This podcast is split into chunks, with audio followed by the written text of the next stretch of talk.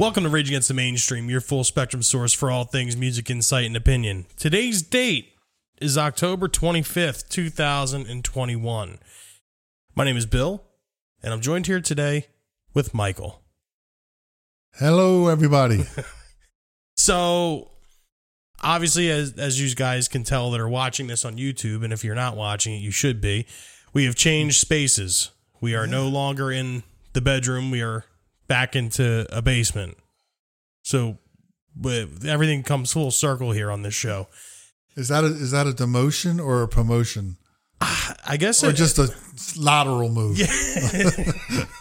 it's, it's lateral. Lateral. Okay. Um, so that explains the inactivity for the past couple weeks. Steve, um, I'm not sure if he's still at um, bowling school or if he went up going to space camp yet. Um, he's going to one or the other. So eventually he'll be back at some point. Did he go up with William Shatner in Space Camp? You know what? I forgot to ask him. Oh, jeez. So how about that? That's crazy, isn't it? The William Shatner thing. 90 years old and up. And, He said he said something when he came back down. He's like uh, staring at or staring down at the earth, like it brought a tear to his eye to see like what we're doing to the planet. And going up the darkness, he felt he was staring in, into death. and then, but then he wrote something on Twitter or, or Instagram. It was just one big long run on sentence, and I didn't make any sense at all. so I think he had a little bit of oxygen deprivation while he was up there. Because if you read what he, he wrote, it would, I, I don't know. I didn't read He's it, 90, so he can write whatever he wants.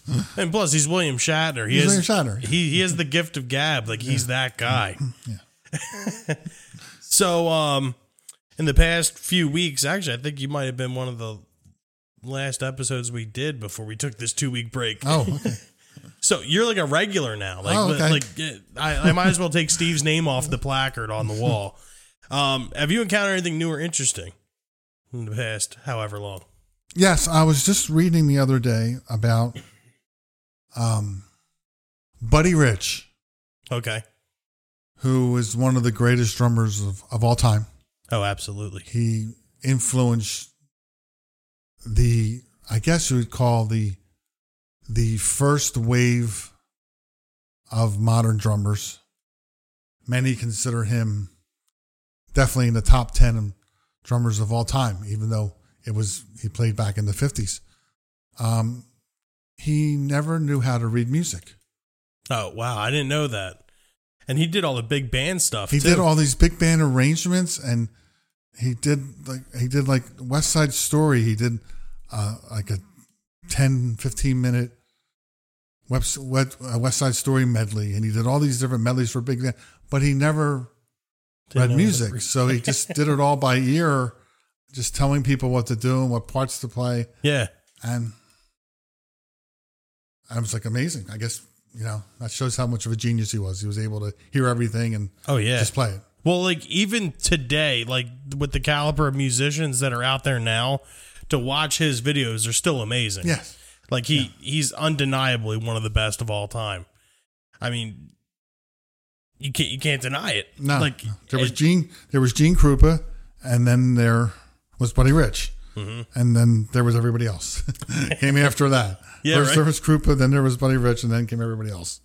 And yeah, it was that's yeah. And if anyone out there has not watched any videos on Buddy Rich, I would highly suggest doing so. yeah, yeah. He does a he does a duel against Animal on the on the Oh, on the Muppets or whatever. Muppet, the Muppets. He does he does I- a drummer's duel with Didn't that Animal. end as a draw? yeah, yeah. Later to be recreated by uh, Dave Grohl. yes He did yes. that, I think, for the Muppets movie or something. They ended in a uh, draw as well. That's funny. um, with Steve not around, I'm still in contact with him all the time. Okay. um, recently, he sent me over that this is some easy listening type music. I think you might really enjoy this, Michael. Um, the band's name is Blood Red Throne. The album is Union of Flesh and Machine. And the song that he sent me, and I actually went out and listened to the album based off of this, is called "Mary Whispers of Death." These are the kind of kind of conversations that we have. but yeah, I mean, for those fans of extreme metal, um, you won't be disappointed. I'm not gonna say this is gonna be like the like the like the uh like the gatekeepers to get you into this type of music. You- have to have this acquired taste if you're gonna like this. but uh yeah, so that was my new and interesting. Well, at least music wise. Um on TV they started uh they started uh playing or they just came out with that show Chucky on USA and Syfy. And um I watched the first episode. I wasn't a giant fan. I'm not gonna lie. No, I, I was, it was, yeah, kind of didn't go anywhere. Yeah, it's just like it took away all of the um like it, it took the doll and made him a character. I mean, he's always been a character, but it's at least in the movies there was always some like is it him? Is it not him? You know, and it was just like out in the open within the first 5 minutes like, "Oh, okay. So we're doing this now." but um When, when that original movie came out, that was scary. Oh, I can imagine It scared me. I remember watching it for the first time as a kid. and I, I was in my my twenties, and it was scary. It was scary. It's um, at that time my daughter had a doll that talked, and it had batteries in it, and it scared me. so I took the batteries out Yeah. and I put it in the closet, and it still kept talking. I ran out of the room. then I came back in and realized there were more batteries in the back of the head, Oh, and that's that's, why funny. it was still talking. Here I thought it was Yeah. Chuck. It was really Chucky talking. And that's a true story. Scared me. I hilarious. it. I hid it in the back of the closet, and it was still talking. Well, I mean, I I can't sit here and talk too much shit. I was scared of Chucky until I was like 16. Yeah. I thought he was real. but yeah, I mean the that first movie it, it stands the test of time. It's mm-hmm. Mm-hmm. Insanely good, and the the practical effects in it made that movie what it was. I mean, all the rest of them started getting like computer animated and stuff. It was a good story too. It was. Yeah. It was just. You know, it was, it was a good story. Yeah, That's the thing. If you go into it not knowing anything about the series at all, you're convinced for the first half of the movie that the kid's actually the one killing people, and it's just like like it made that psychological thriller. And then when that scene, uh, you know, when he comes to life actually happens, it's like, oh my god, Yeah. like nothing like that had ever been done before. And plus, and, and with any movie, it was a good cast. Yeah, Chris Sarandon, Chris Duran is great, and he was great in that movie. And Catherine Hicks, she was Yep. great in it. yeah, so it, it was the cast again makes a good story even better. Yep. well, check out Child's Play franchise. I guess that's another new and interesting. On this day in music history, On this day in music history, October 25th, 1976, Bruce Springsteen plays the Philadelphia Spectrum. It's a big deal because Bruce has said that he'd never play a large sports arena. Concerned about getting the sound right, he orders a two hour sound check before the show. That is insane. Like nowadays, it's like 30 minute sound check and you don't even do it. It's always like the, you know, the road crew. Yeah, standing. yeah. yeah, yeah. Well, you needed a two-hour sound check at the Spectrum because it was a horrible sounding place. it just sounded so. It sounded so bad in there that we nicknamed it the Philadelphia Rectum. The rectum. Yeah, because it sounded so bad. It sounded you just couldn't get a good sound in there. And no matter where you put the stage, they tried it in the round. They tried it half. They, uh, this end, this end. It was just a bad sounding room. it really was. Now that was the same spectrum that it was until they tore it down, right? Yeah, I saw Ozzy there, and uh, well, I mean at the time, like I didn't know any better, but I was like, oh my god, this is amazing. And then when I go back and watch like videos from that show, like on YouTube, it's not god awful. yeah. It's the echoing and uh, uh, yeah. I It's mean, such a big, or what was such a big venue. yes at that time. Yeah, hmm yeah. And technology, technology has come such a long way. Oh yeah. Uh, I mean, the best place back in the 70s, I don't want to get too far off on a tangent, but the best place to see a concert in the 70s was the Tower Okay. because it was an old movie theater, a big movie theater in Upper Darby. And for those of you who aren't from around here listening to this, um, it was a, it's a 100, 120 year old movie theater. Um, I mean, it didn't even have air conditioning. They used to drag giant blocks of ice upstairs to the roof with fans to keep people cool. but um, it, the, the acoustics in there were incredible. Anybody that came to Philadelphia, the first time they came, they would want to play the Tower. Okay. Genesis played there the first time. David Bowie played there. Hall and Oates wanted to play the Tower. And in fact, David Bowie's first live album Was recorded there. at the Tower because the That's sound was crazy. so good there. Well, I guess it also had something to do with all like the sound dampeners in there, like the carpets, the yes, the was- walls, it was built- everything it was built f- for that. for acoustics. Yeah. That's Yeah. cool. but the Spectrum was just, you know. But then you got as you got into the '80s and sound equipment got better, and um, by the time the Spectrum closed and the new place opened, it sounded better because the equipment was better and Hmm. they had more technology to get it to sound better. So that's why when you go to a concert at the Wells Fargo Center or whatever it's called now, um, uh, it, it sounds better Yeah. because they have better equipment. It's a bigger place, so you think it would more echo more, but the technology and all everything they Mm-hmm. have makes it sound good.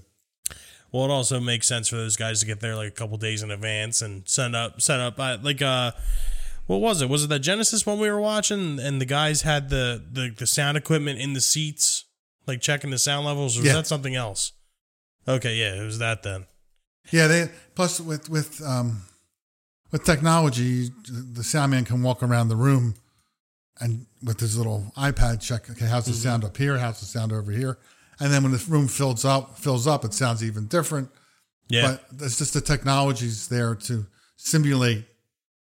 Yeah, and that's the thing too, because now with all the soundboards and everything and the plugins that are available, you could one click preset and now now it sounds fine. Yeah.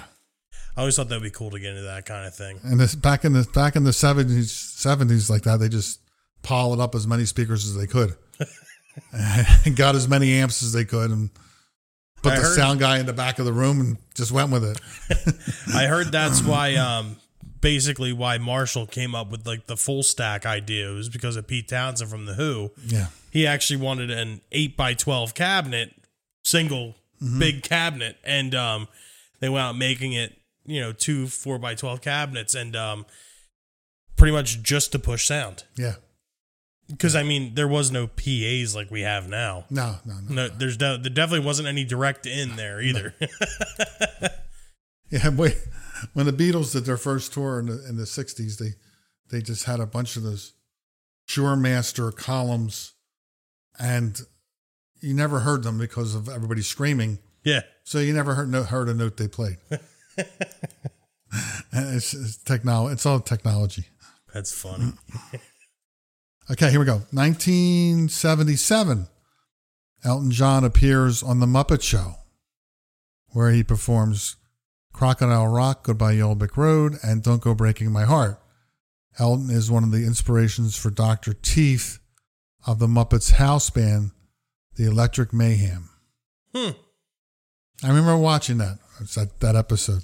Really, Yes. that's funny. They started having all kinds of celebrities on. Well, back then the Muppet Show wasn't a kids thing, right? It was like a it was like an adult was- type it- it was- like variety show, right? It was both. Kids could watch it, and adults would like to watch it too because they would have special guests. yeah. So Every everybody was on the show singing. Every every yeah, so it wasn't it wasn't like strictly like a kids show. Like you know, it, it came on later too, right? Yep, it came Yeah. on in the evening, probably like seven, eight o'clock or whatever. So I remember seeing videos of like Alice Cooper on there. Mm-hmm. Um, I've seen the Elton John one, the Buddy Rich one. I've I've seen a couple of them, and it's just like it's funny because stuff like that doesn't happen anymore. No. There- there is no shows like that No. on the current. You know, No, it was funny. I mean, it was it was a funny show watching these people, watching these rock stars interact with puppets. puppets, and they had to tone it down a little because they were on prime time. Yeah, So it's it's, but it came off good. that's funny. That's funny when they say Doctor Teeth. Of the Muppets, I thought he was more of. Um, uh, I'm trying to think of who the person is. Um, Doctor John.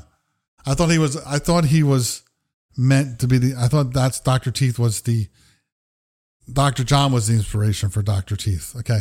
That's that's that's new for me.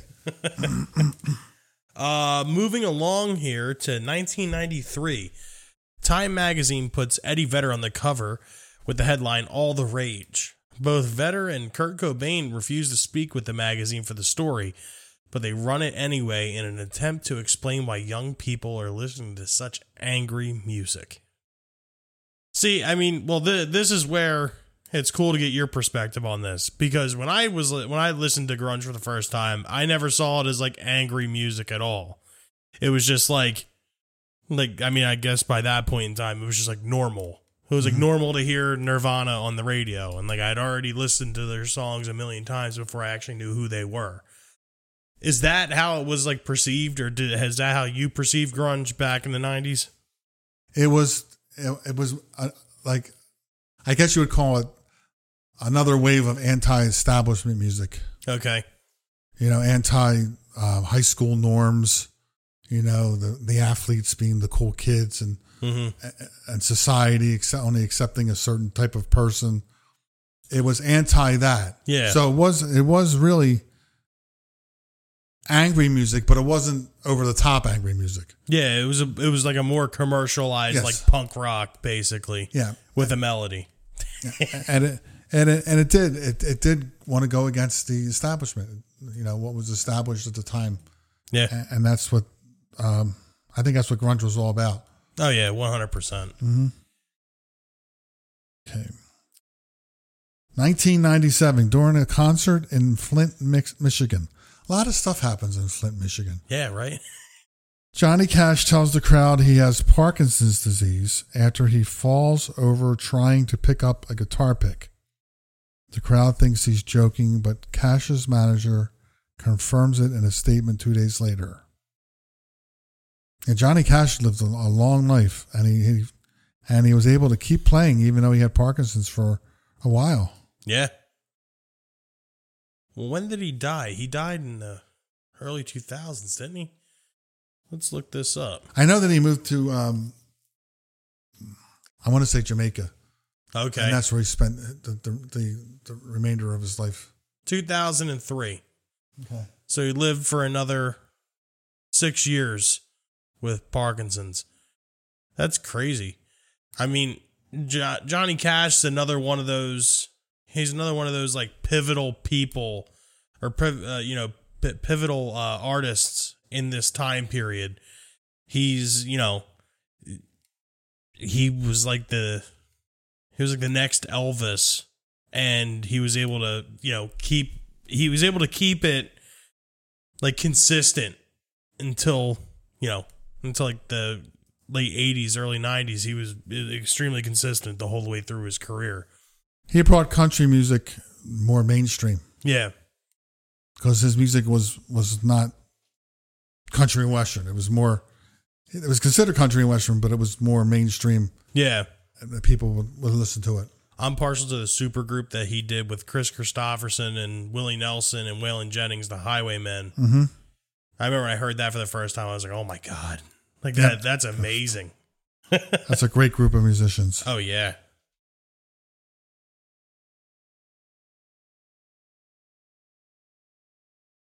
What's next? Okay, you're next. No, you're not. Oh yeah, I'm next. Duh. I'm sitting here. I'm sitting here waiting for you. um, next year, two in the year 2000, SoundScan announces first week sales of 1.054 million album sales for Limp Bizkit's, Chocolate Starfish, and the hot dog flavored water. It is the last rock studio album to sell a million copies in a week.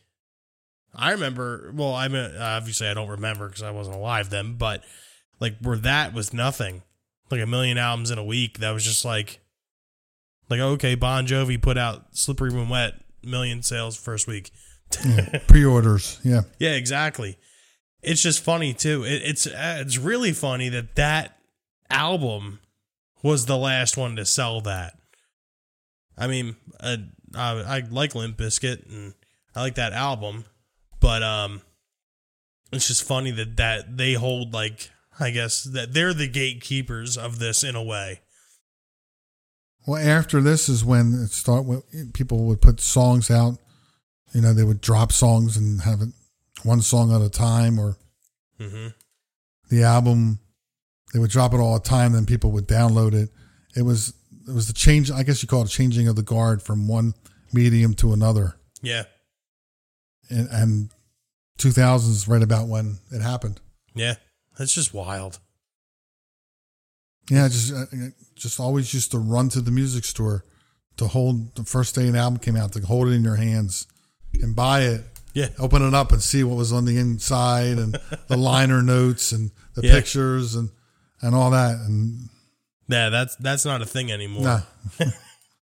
and it was so cool the way they designed the cover and and who designed this cover and they said and, and- I mean, I, I think well, the whole vinyl thing is starting to make a comeback now. yeah I mean, it's definitely not to to the point of what it was, but you know, it's it's it's now moved from like the like the indie hipster type thing to more you know more of a commercialized thing. I mean, they sell vinyls at Walmart now. I mean, you, uh, I mean, I'm no I'm no um, what's the word I'm looking for here? I'm no regardless. I do the same shit. I go to Walmart and buy my vinyl. exception. There we go. I'm no exception. I buy vinyl at Walmart because it's cheap. I mean, you could pick up. I think I picked up uh, Metallica's "And Justice for All" and Metallica's Black album for like twenty five dollars, twenty seven dollars. Like that's that's cheap. yeah You know, if you and it's all one eighty gram. Like it's it's good quality vinyl. But that I think that's that's definitely the turning point now. The to the fact that you can get it in these places. You go to Target and get vinyl. You're not buying it at Urban Outfitters anymore. yeah and I remember and not too long ago that was the place you had to go Yeah. stores like that to get it man. and they only had like the indie hipster type stuff like you know it's cool to like david bowie Yeah. yeah. I mean, I'm the first vinyl album I ever bought, I do believe was Don't Shoot Me, I'm Only the Piano Player from Elton John. oh wow I think that was 1972. And it was um, the first vinyl. Yeah. And you went to We Three Records. where was that at Uh, I was in a mall near me, like Dade Mall. we Three was a big chain okay before Sam Goody and bought them up and all that kind of. Yeah, there's they started getting. it was the local record store had all the 45s and all the albums and that's funny yeah. Okay, 2006. Forbes declares that Kurt Cobain. Forbes declares Kurt Cobain the top earning dead celebrity, beating out Elvis Presley, John Lennon, Johnny Cash, George Harrison, Ray Charles, and Bob Marley. which is very surprising i mean it- yeah it is surprising because elvis has a very dedicated fan base and uh graceland and all of the elvis memorabilia that is sold at every corner every corner convenience store John Lennon with the Beatles stuff, Johnny Cash. I, I could see Kurt Cobain beating out Johnny Cash, but it's surprising that he beats out John Lennon and George Harrison. Bob Marley, it surprises me too, because I mean, you can't go 10 feet down the boardwalk there in Wildwood without seeing someone with a pot leaf shirt with Bob Marley's face on it. I mean, unless Well- he's not getting anything for it. Is, is, is it a changeover of the generation? You know, like this is the people who were Elvis fans are are are just are dying out. That Yeah. aren't Elvis fans. You know, Beatle fans are dying out. Who would want to buy something from John Lennon or or or um, George Harrison? You know, um, Ray Charles. Even Bob Marley. I mean, he was the, the reggae king, but still, they're looking at the newer stuff, stuff that they know that when they was when they were alive, when they were Yeah. born, and that's kind of the turning over. Yeah, I guess it's just yeah, I yeah, in a way that makes sense. And then it's just like who's gonna beat out Kurt Cobain? Is it gonna be like I don't know, Ed Sheeran? Where's Michael Jackson? Yeah, well, you would think Michael Jackson. Well, well, 2006, Michael Jackson wasn't dead yet. Okay, right. I think he died in like 2008 or something. I'll look this one up too while we're talking about this. Yeah, when did he die? Was it? Michael Jackson. June 25th, 2009. Nine. Okay. So 2000, yeah, 2009. He still had another three years. Kurt Cobain had to hold on to the title. Actually, I wonder if Forbes has an updated list of this. Um, dead celebrities. Forbes dead celebrities. Michael Jackson number one. Okay, here we go. Highest paid dead celebrities of 2020. Michael Jackson at 48 million. Dr. Seuss at 33 million. Charles Schulz at 32.5. Michael C. died. Yeah. Arnold Palmer. Yeah. Forbes dead. Musicians. Okay, Michael Jackson. Then Elvis Presley. Yeah, I guess. Who are the top earning dead celebrities of all time? Right, the highest. Yeah, It's Michael go- it's gonna be Jackson. Michael Jackson for for a long time. Yeah, it's going to take a very long time because Michael Jackson's at what? Um,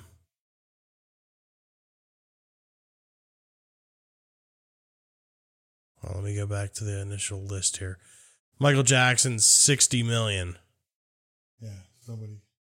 60 million and then the next and the next step is um Dr. Seuss with 33 million. So you got, you know, a good 27 million to even catch Yeah. up to Michael Jackson and then pass him. Like that that's a lot of money. And Michael Jackson's still still selling stuff. Yeah. yeah, and I think he still owns the Beatles catalog too or at least Yeah. his estate does. Michael Jackson's estate will be doing very good for a very long time. So, going back to what you were talking about a couple seconds ago with the like the generational thing and everything moving forward and you know it's just like a reciprocating thing. I think it would be kind of fun to talk about like the different generations and artists that kind of defined those generations. Obviously you would have a little bit more um you have a little bit more insight into this one than I would, but I definitely have a list of um ones that I feel like uh ones that would uh fit. So I'm guessing we'd probably go from like baby boomers to like Gen Z. Cuz I feel like that's like a a big enough gap and I feel like we can hit a very pretty decent chunk of music within within those people, you know what I mean, or within those uh, groups. So who do you have starting out here with the baby boomers? Well, each of these you can kind of split up into like two parts because you're talking each one's about 20 years or a little under 20 years. So you're spanning decades. And once you start getting into the 50s, things started changing so fast. So when you're talking about baby boomers or the people born right before, baby boomers started right after the war in 46. But people were born that were born during the war um, and the early baby boomers, the, the main turning point would be before the war or, or during the war, you're still talking about swing. You're still talking about Frank Sinatra. Yeah.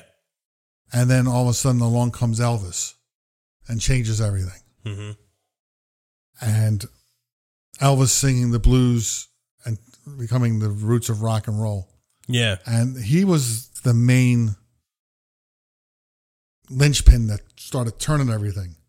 So he's one of the the the, the largest inf- influencer of all time of actually changing music. Well, he took it to a to a place too where you talk about like Sinatra and you know, like the Rat Pack and stuff like that, like the whole big band thing. Yeah. And Elvis took it back to like a, or took it to a very stripped down, you know, that basically what essentially would become like the, the standard for a band, Right. Guitar, like a bass, four piece drums. band. Yeah. And yeah, it's just, it's just kind of funny that it took for somebody like that to like kind of strip it down to bring music to, I mean, even besides of besides like the musical like uh influence that he would have the fact of him like stripping that down and you know like you have like uh you know um like Chuck Berry and you know like Muddy Waters and those kind of guys and that's all very stripped down like bare bones type thing and like it's not this big huge flashy thing. I mean obviously Elvis took that approach very later on, but Well, he he was again born and raised in the South, the Southern, um, the black blues, the the are the early roots of rock and roll, Mhm. and um, he took that and made it popular yeah. and made kind of started towards rock and roll. Yeah. and um, I had some other people listed too uh, around him. Um, you were said uh, Little Richard, Oh yeah. Bo Diddley, Ray Charles, you said Muddy Waters, Jerry Lee Lewis, Fats Domino, Buddy Holly, Chuck Berry, and then Miles Davis. Hmm. He's in another little category, whatever, more jazz, but still Yeah. very the influence of, of, of, of that coming out front. But Elvis was the big one. He's the one that changed it, changed it all. Yeah. And he's the one that's still on Forbes's list too. And then from there, when you start getting into the baby boomers, um, of course, it becomes 64 and the Beatles when the Beatles hit America. And that, again, changed everything. Mm-hmm. So you had Elvis starting it, and then along came the Beatles, which took it to the next Yeah. level of this rock and roll. I mean, they used to be a, they were a skiffle band in England, and then they discovered this thing rock and roll by listening to American blues. Yep. They got this idea, this rock and roll thing, and that's so the Beatles. That's where the Beatles got it, and so they they did it, and then they brought it back over to America up to the next level. Yeah. And so the Beatles were, so you can kind of say the Beatles and the Baby Boomers also that started with Elvis, and then the main influence, and then went to the Beatles. hmm The And then you know in there you'd have like the beginnings of like the Who, and Led Zeppelin, like the yard or the Yardbirds rather. Mm-hmm. You know, um, Cream. You have all that kind of stuff in the very beginning of that. The Doors, Yeah, the Doors. uh, the Kinks, and then uh, the Stones. Oh, don't forget the Stones, Oh yeah. and um, Jimi Hendrix, hmm Bob Dylan being the the folk, you know, the starting of the folk singer kind of thing. The Bob Dylan and the protests. Yeah. The protests. Do you think that he would be um like he he would be someone that you consider to be like a like an icon of that generation? Yep, that I know uh, he's like one of the bigger and more celebrated ones. Bob Dylan is. Yes, definitely. I mean, you have Simon and Garfunkel, but he, Bob Dylan's the, the the big one. hmm Yeah, that's Bob Dylan, and um, and then also, you know, you still have the the um the soul. I have Aretha Aretha Franklin Yeah. started in the '60s. That's a woman, you know, her that whole thing with Motown and uh, Yeah. and that being such a, a, a influential person. Yeah, like Diana Ross and like all all that stuff. I mean, it's kind of funny too because as we go later on in this list, Michael Jackson's going to get brought up multiple times. Yeah. But like even now, like in this particular time period with the Jackson Five, like they were they're- Start, starting, yep, exactly. yep, and uh, and the Beach Boys, of course, over here Mhm. in America, with the um, the beach music. You know, the um, I guess that you would call it Surf rock, surf surf rock. Yeah, yeah, surf rock. yeah. So I mean, the baby boomers had all that going, all the roots of all this stuff starting, and um, I mean, the baby boomers they say go up to born in '64. That's the cutoff point. So again, the these baby boomers they would be, they would actually be growing up kind of in the 70s since I'm a late baby boomer. So then you start getting into the 70s. Hmm. So the baby boomers all of a sudden cover like three decades. They cover the, the 50s, the, the 60s, and also the 70s, where you, see, you know, when you have Led Zeppelin and, um, God, you start getting all the psychedelic bands like Pink Floyd, Oh yeah. um, and then you get the reggae thing with Bob Marley. hmm I mean, Led Zeppelin was probably the most influential in the 70s as far as the band goes. Well, you'd have Black Sabbath And too. Black Sabbath, right. Yeah, Black Black Sabbath. I think. Well, I mean, I've always considered like Led Zeppelin and Black Sabbath to be like both to be equally influential. You know what I mean? Like it's almost like uh like Led Zeppelin was like the straight A, like perfect like son, and then you had Black Sabbath, who was like The Bad Boys. yeah, exactly. You had, you had Black Sabbath, who was like the, you know, your your brother's or like your nephew that you just had to take in because he just wasn't working out at the school he was in. And then, and then also um, with the late baby boomers into the 70s, you had you had the start of the um, glam rock Hmm. or the single artists with the bands like David Bowie, Alice Cooper, um, Elton John, um, that glam rock kind of thing. I guess you would call it glam rock or, or single people fronting bands and coming back to that again. Hmm. Um, and then again with the folk music, you had very influential. Again with women was Joni Mitchell. Yeah, That whole folk song. Um, so there's so many different people you can talk about um, when you talk about major influences. I mean, Stevie Wonder was such a huge influence. Um, just being such an excellent musician that he was, and being able to play all different kinds of music. hmm And all, anytime he came out with an album, it was just this huge hit. and he was very influential in the music business oh yeah. for, for, for black people to, to be that popular. Well, he he also surrounded himself with very good people, very Yeah. good producers. You know, Quincy Jones, and you know, just his whole team around him. it makes a big difference. Oh yeah. And um, and again, back um, you have another somebody else who was very influential during the seventies, uh, Marvin Gaye. Hmm. People don't realize what Marvin Gaye did. He brought that whole soulful R and B. It just brought it. Yeah. He brought it forward, and people still listen to Marvin Gaye. hmm He still has this amazing influence, you know. And he was in the seventies. Well, I feel like the R and B thing always kind of gets like swallowed up because it Yeah. wasn't such a like not like a huge genre. Like it was there, but it was never like pr- like predominant and out front ever. Because you always had you know like the Led Zeppelins and the Who and stuff like that like out in the forefront. And then, I mean, then you start moving towards the, the late 70s, and we talk about Generation X, which is the which is known as the MTV generation because, I mean, Generation X is um, 65 to 19, 1980. So they grew up Yep. when um, MTV started, I think it was 82. Yeah, I think it was. Yeah, MTV was 82. So they they grew up only knowing like MTV as their source of music. Yeah, and I well that's the thing too. I It was instant 1981 August Okay. August 1st 1981. So the music was right in front of you. You just turn the TV on Yeah. and each song came out with a new uh, everybody came out with a song. They came out with a video to go along with it. Yep. So it just it changed it. It was instantly available. You didn't have to sit there and listen to the radio for an hour waiting for your song to come back on. It- it- you know, your song to be played again. It would play on two hour rotation or four hour rotation.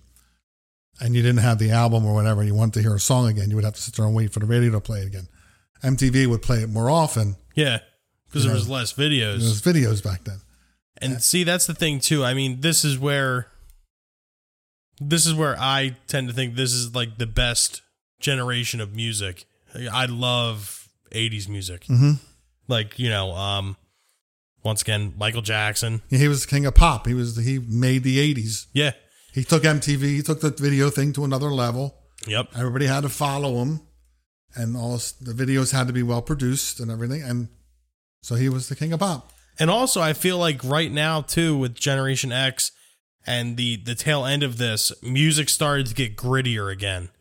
Like you have bands like, uh, well, obviously uh, we couldn't get through an episode without me mentioning Van Halen, Right? but then you know you had bands like Motley Crue, Guns N' Roses, Guns N' Roses. Right? You know, I mean, if there was ever an epitome for a like a you know dirty type band, it would be Guns N' Roses, and they kind of even went into the next um like the next generation as well. But you know, you you started to get like like working in reverse now because you had these rock bands that were influenced by like the Stones and Yep.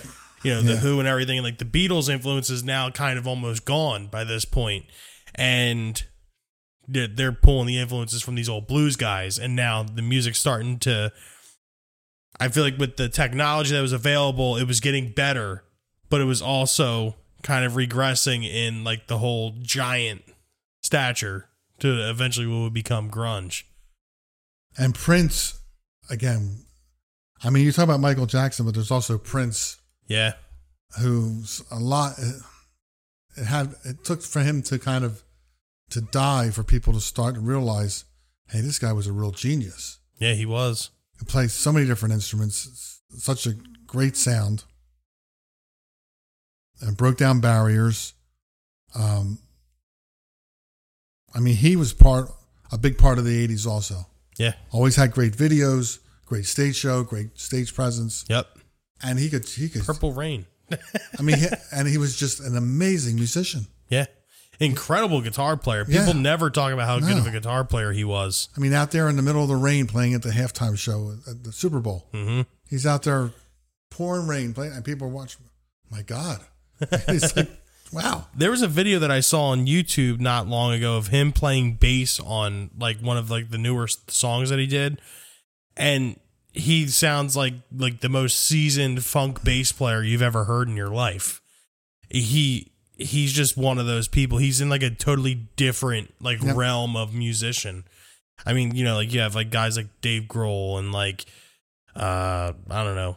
I always feel like Dave Grohl and and um and Prince are like in their own like realm of like these multi instrumentalists Mm-hmm. Yeah. that are very good at everything they do. right? And um, there's another video of of, of, of Prince. It it was the George Harrison tribute concert. Okay. So George Harrison's son's up there playing. They're playing uh, uh, "While My Guitar Gently Weeps," and they're at the end of the song, and he's up there with Tom Petty. I want to see, is it Eric Clapton? Um, he's up there with the um, guy from ELO. I, I just just can't think of his name right now. The guitar player from ELO. These mega stars playing, you know, and everybody's taking turns taking the solo. All of a sudden, he comes out to get his solo. He comes, goes, goes up, stands on the speaker, and he wails away for like three or four minutes on the solo, and everybody else just stands back and lets him go. And he's just wailing, and it was just absolutely amazing. Yeah. Everybody's just let him go. I'm gonna have to watch that. He's just, and he's like, you're like, wow. And he just keeps going and going. And you're like, it just keeps getting better and better. and then finally he comes back onto the stage and every, Yeah. and the, the guys are all standing there looking at him like, keep going. It's like, it's Yeah. because he was, it sounded so, it, it was, yeah, it, he just showed, I mean, I guess they already knew, but they, how much, how great a musician he was. Oh, yeah. And how he, he's, he's one of those guys that when he took the stage, everybody watched Yeah. you know, and there's there's not that many musicians like that. That when hmm. they take the stage. I mean, there's Elvis. Yeah. When he came on stage, everybody stopped what they were doing and watched Elvis. Same with Prince. Every time he came on the stage, you stopped and you watched. Yeah. It's like Michael Jackson. When he came on stage, you stopped what you're doing and you watched. yeah. Like Exactly. when he did his ha- halftime show for the Super Bowl, which kind of changed halftime shows for the Super Bowl. And hit that from that point, there was pre Michael Jackson and there was after Michael Jackson. what year was that, Michael? Um, Or around like what time? Had to be mid late eighties. Okay. Before that, it was marching bands. Yeah. You know, medleys, up with people, all this really stupid halftime shows. And all of a sudden, okay, we're gonna have Michael Jackson, and then it just went. They've been trying to match it ever since, and it's been very few people have been able to match. Michael his- Jackson Super Bowl halftime show took place on January 31st, 1993. Oh, that late, okay. Yeah. But I, but before that, it was just halftime shows, time fillers. Yeah. Then after he did it, Then it became a production. it became wow. How are we going to? Everybody's been trying to outdo it ever since yeah, right. for the last twenty years, and, and you can't. It's, it's it's really hard to do. Yeah, I mean, Certain people are like that. Certain musicians, and mm-hmm. Prince was one of them. yeah. Uh, Prince and, and Michael Jackson were both one of those people. That when they came up on stage, you had to stop what you're doing and watch them, Yeah. because you didn't want to miss it. I think Michael Jackson might be one of the most important artists of all time. Yeah, really, it's uh, he was the king of pop. Yeah.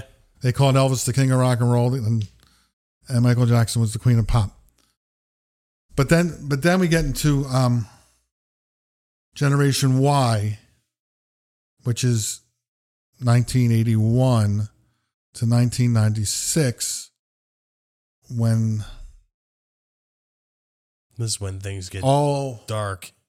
all of my children were born in that in that range, and that's when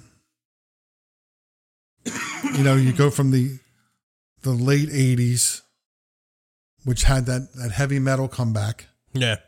with bands like Poison and the, the glam, you know the the bands. Yeah, big hair. yeah, yeah, yeah. And it got into the '90s, which started the whole grunge. Yep. Nirvana being the most Yeah. the- influ- influential band, and maybe again one of the most influential bands of all time. yeah. It I mean, changed music. I'm I'm more partial to Pearl Jam and Alice in Chains over Nirvana, but I mean you you can't deny what Nirvana did. Right. I mean, it would. I, I always think that it could have been any of those bands if it were had been the right time for them. Like I feel mm-hmm. like if it was, you know, like Alice in Chains put out, you know, facelift in nine, you know, ninety two instead of Nevermind or whatever. Right. Like it would have been a different story, but you can't deny what they did. And, the same, and you're right. The same with Pearl Jam. They did Mm-hmm. this, it, was, it was and Smashing Pumpkins. Yeah, You know, Well, you got Smashing Pumpkins, you got Stone Temple Pilots, you have Soundgarden. Soundgarden was another huge one, you know. And it's funny too because there are so many other bands from that era or that you know genre that no one ever really talks about. You know, you have like like Green River, you have Tad, you have all these other bands and you know Mad Season. No one ever really talks about them at all because everything gets overshadowed by Nirvana. I Radio- think that's where my distaste for Nirvana comes from. Radiohead, Yeah, Beck. Um, and then there was another a, a band that always kind of I don't know why, but again, when you get into the '90s and the whole generation, I think is Oasis. Oh yeah. I for some I don't every time I, I listen to a song by Oasis, I, I it's just me. I just don't get it. Yeah, it, the, it- it's just the brothers are douchebags. It just it- to me it sounds like just a bunch of chords played together. but the popularity can't be denied of Oasis. And Yeah. Well, I think that it- was their it's one of those also. British things. yeah, I guess it is. You know, I, I've never, I never caught the whole Oasis thing. Like I tried. I watched the documentary. I, I tried it. I, I can't, I can't get into them. I've Yeah. never liked Oasis. I, I played a few of their songs. It's like okay, I'm, all I'm doing is playing chords. I'm just playing chords, and, just, and okay, I'm done. Okay, what happened? Well, also, I feel like with some of these bands, you know, with the exceptions like Pearl Jam and, um, you know, uh, Pearl Jam and Soundgarden and those bands, but some of that music is extremely simple. Like music started Oh, yeah. getting very simple. You know, I mean, you you go from you know the 80s where you have like it's like the era of the guitar hero and now it's like these songs don't have solos anymore Nope. and they're just stripped bare bone shells of what a you know what could have been a bigger song but Garage band. era. exactly it was more about the message. It was more about the message than the music. Yeah.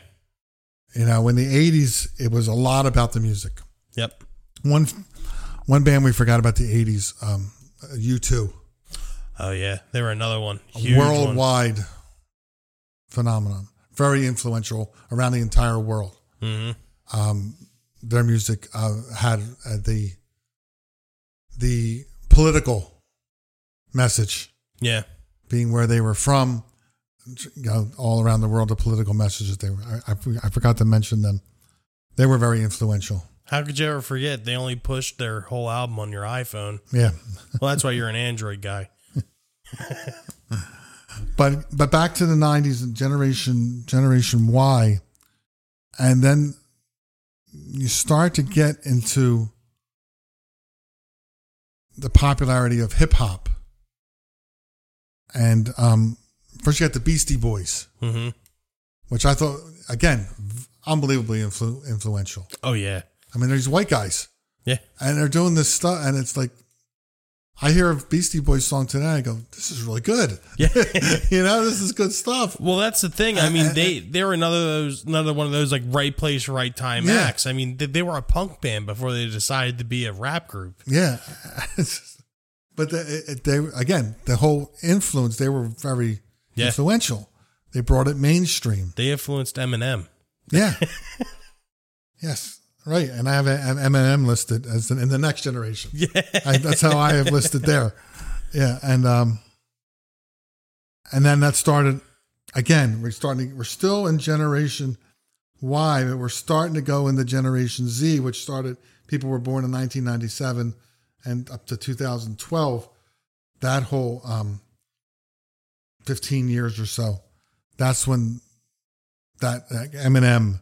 Um, I would say, well, you got Green Day, Linkin Park, but then you have Beyonce and Jay Z. That whole Yeah.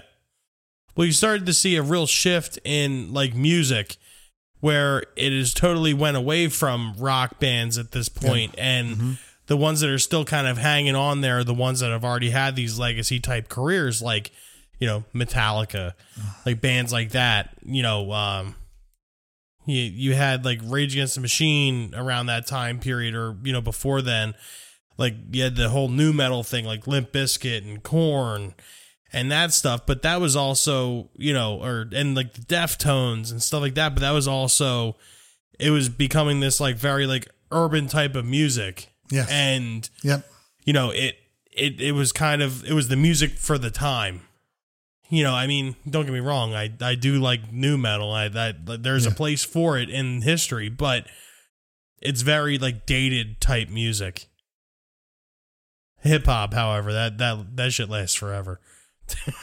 There's no getting rid of hip hop. um, who's some other influential artists? Um, there was one that I found influential, which was which was um, Amy Winehouse. I found her influential. Oh yeah. Again, as far as a woman coming in with rock and roll and that whole thing, hmm um, her style, um, the Bad Girls um, style, and that thing. That was, I think that was very influential. Well, you had you know like uh, like Katy Perry and Lady Gaga and like all those other girls, and they're women artists, and then you had Amy Winehouse come out, and it was just like like I go back to the whole like gritty, Yep. Like bare bones, stripped down, no frills thing, and that was Amy Winehouse, and that's what mm-hmm. made her so great. Right. And then and then we got another band. oh, God, the eighties was a great decade. Another band I forgot from the eighties was the police. Oh yeah, I mean, that was again, influence. They Yeah. influenced that whole reggae. I wonder if you can even like pass off the uh, off the police and just say Sting as a whole. Yeah, yeah. The, right, that style, the, the singing, the Yeah, the drums, the sparseness. I guess you call it sparseness of the music being a three piece. yeah, You know, and I mean, I'm talking about early the police. I mean, later on they got more commercial. yeah. started layering keyboards in and became but in the beginning it was just so sparse and so I've always had a thing for trios. I've always had a thing for power yeah trios. and you listen to the early police stuff from, from roxanne to uh, message in a bottle and the stuff it's like there's there's a lot there but there really isn't Yeah. but yet it's musical and, and it's and it's and it was very influential to a lot of bands that kind of reggae sound. I mean, to, to um, a lot of bands picked up that sound. yeah. Um, even uh, local bands around here, the Hooters, Yeah. who were, were based in Philadelphia. That's they were originally uh, like that, that kind of reggae type, rock reggae type sound Okay. um, in the eighties, um, in the mid eighties, and they were influenced by the Police. And so, I mean, that was the eighties, but I just keep thinking of things from the eighties. See, it just goes to show you that the Yeah. 80s was a, a magical time period. But then now, I mean, back to where we are now. Um, generation Y, Generation Z. When you're talking about now, today's music. You, I mean, you have people that are. Adele has become so influential. Oh, yeah. Well, she's another one of those artists that, well, she's, in my opinion, I think she's one of the last ones with true raw talent. Like she, she just has it. Like she is that artist. She has the abilities to be able to sing and sing very, very well. And yeah, I mean, it. She's definitely, she's definitely, uh, you know, as popular as she should be. Like I'm not gonna be like, oh, Yeah. she's underrated, but she, she definitely isn't as thought of as a good vocalist. You know, you know what I mean? Like the she's like the pop artist, but it's like she's an incredibly good vocalist. Yep. I mean, and you get into the, the, the younger generation. I mean, you, you have those other people that they look at uh, Taylor Swift Mhm. and Lady Gaga, and now the big ones, you know, with Ed Sheeran and um, all these these newer, younger uh, musicians. Even Justin Bieber Yeah. had this very influential, Mm-hmm. being the young kid and doing doing again the grittier side. Yeah. you know, yeah, um, on on all the boy bands, of course. Um, but getting back to more single people Yeah. and away from bands, Yep. uh, you know, Drake, uh, Rihanna.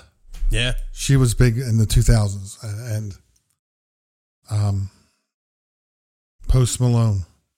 All these Yeah. people, you know, there's single artists now with with God knows who behind them, a track playing behind them with five guys pretending to play instruments and, and whatever. Well, it's kind of funny because um, Post Malone's um, producer, uh, Andrew Watt, produced the newest Ozzy Osbourne album and had a revolving cast of musicians on this album. So it's almost like they're trying to take Ozzy from what he was and turn him into like this new, Oh. like Gen Gen Z Zoomer, like kind of fucking guy, and only because he had Post uh, Post Malone had him on a song for like 15 seconds. Yeah, yeah. Now, who did Elton John do a song with that was all the rage? Elton John did a song with. You see it on the on the commercial on TV now. I know he did. I don't know. Let me look this up.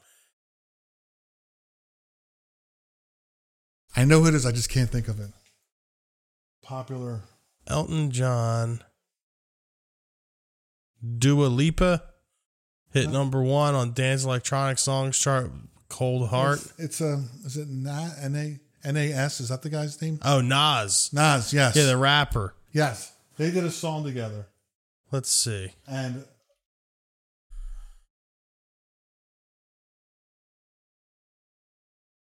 Oh, Lil Nas X. One of Me. That's Yeah. the song. yeah, and it, and it's a big hit. I'm gonna have to check that out after the show. Ain't that something?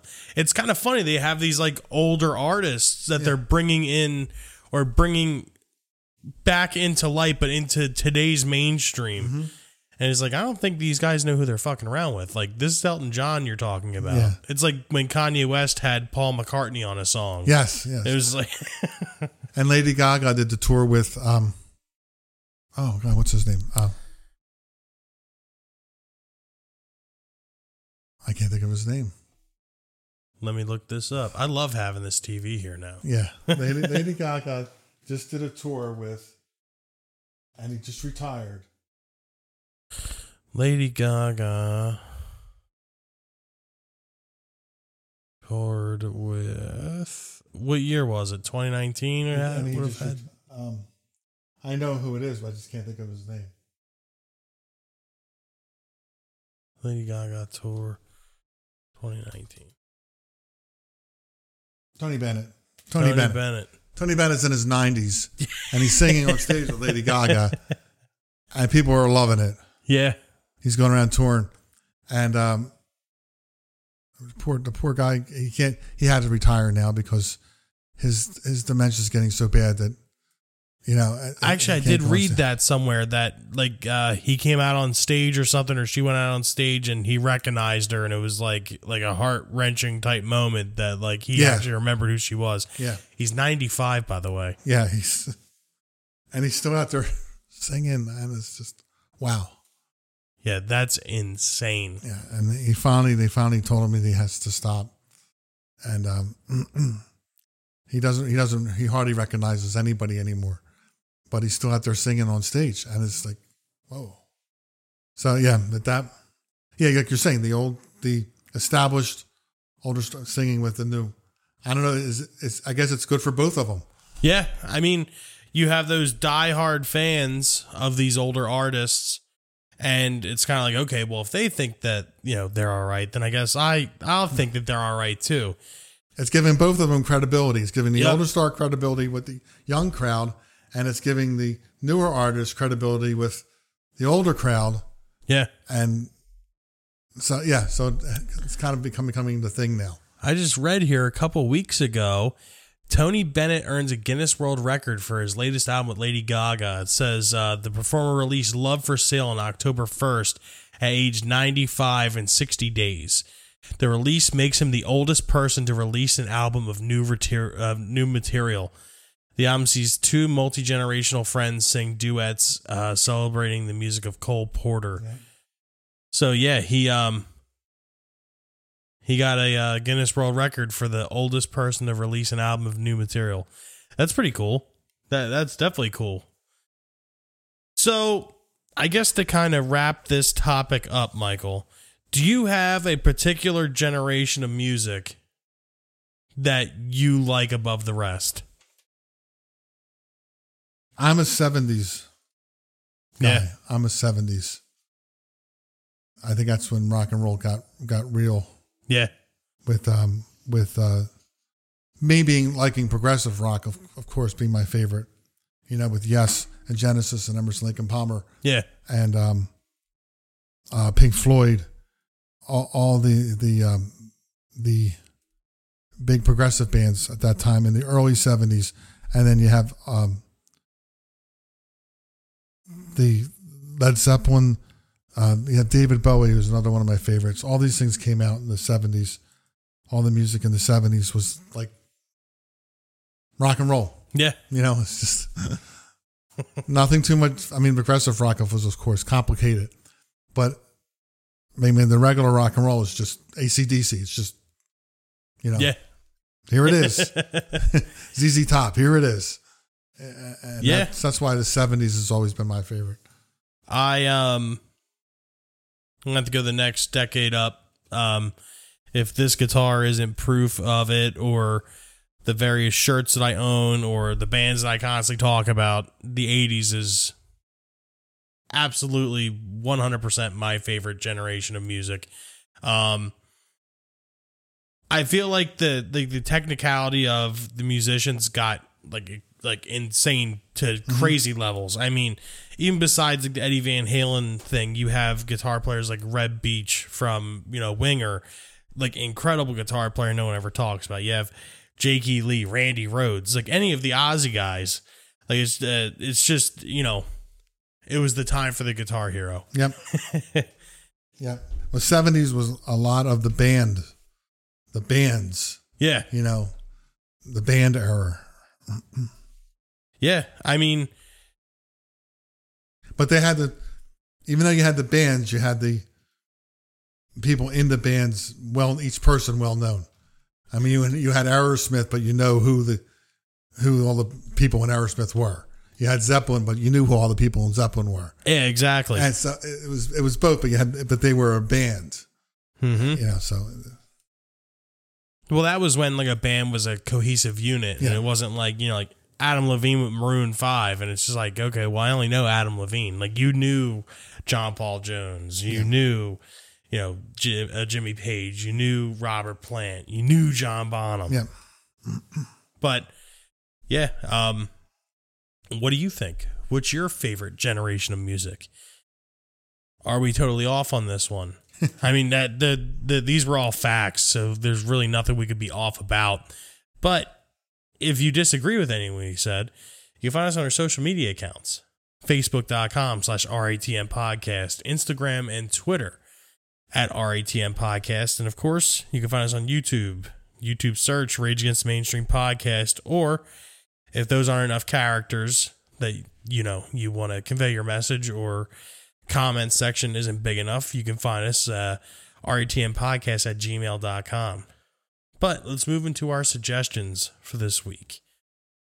Do you want to go first for this one, Michael? Sure, I'm I'm I'm going way off the board for this one. um jazz jazz fusion. Okay.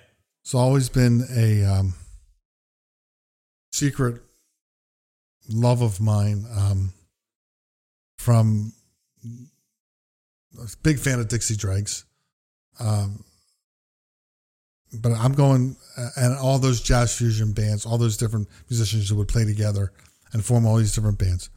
Um, but there's one album that I that I bought back in the um, mid '80s, a CD back then. Um, it was Chick Corea, Chick Corea's Electric Band. I think they made four albums together, but their first album, um, he's had John Peti- Patitucci on bass, Frank Gambale on guitar, Dave Weckl on drums, and him. Oh, wow. It was a four piece, and these guys were just. Um, you just listen, and you go, and your your jaw drops when you listen to these guys, and there's, it's just one of those amazing albums when the four guys get together who are just Yeah. virtuosos and they play together, and your your head's spinning. And there was one one song in there called "Got a Match," like you're asking somebody for a match. Got a match, Oh, okay. and um, a- and you listen to it and you're going, my God, it makes you want to quit being a musician because these guys, these guys are so good. But it's just one of the things that Chick Corea di- did. Um, I mean, unfortunately, he died this year, earlier this year, not of COVID. Um, it was, uh, I think it was, I think it was a brain tumor or cancer. I'm not 100 percent sure, but um, and he was always one of my favorite jazz fusion players and uh, keyboard players. So that's it's called it's just it's called the Electric Band. It was the first one that they they made together, and there's some incredible music on there. If you if you're like jazz fusion, that genre at all, this one is it's um it's well worth to listen to hear these four guys playing together. That's awesome.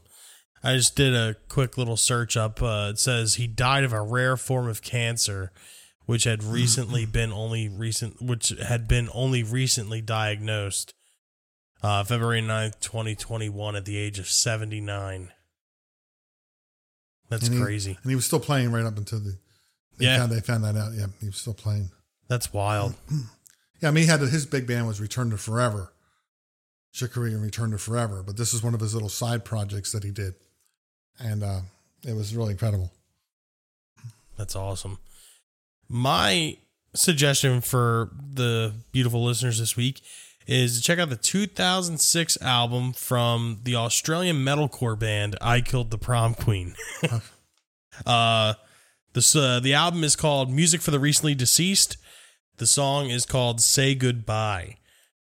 This had to get picked because I remember being in high school or in middle school when this came out, and I thought this was like the heaviest shit I've ever heard in my entire life. and then now going back and you know re rediscovering this kind of music, it's uh it was very evident that I didn't know anything. but um, yeah. So I killed the prom queen. Say goodbye. Music for the recently deceased. Go check it out. Is that like the, the Beetlejuice handbook for the recently deceased? Yeah.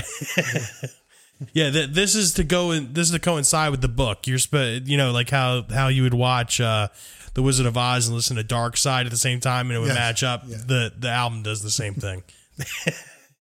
So, on that note, this is another episode of Rage Against the Mainstream podcast for the books.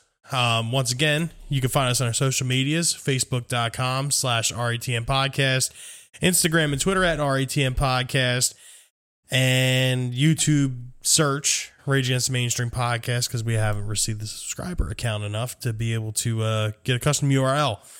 But, you know, help us boost those numbers up, like, share, subscribe. Um, you can get us at our email, retmpodcast at gmail.com.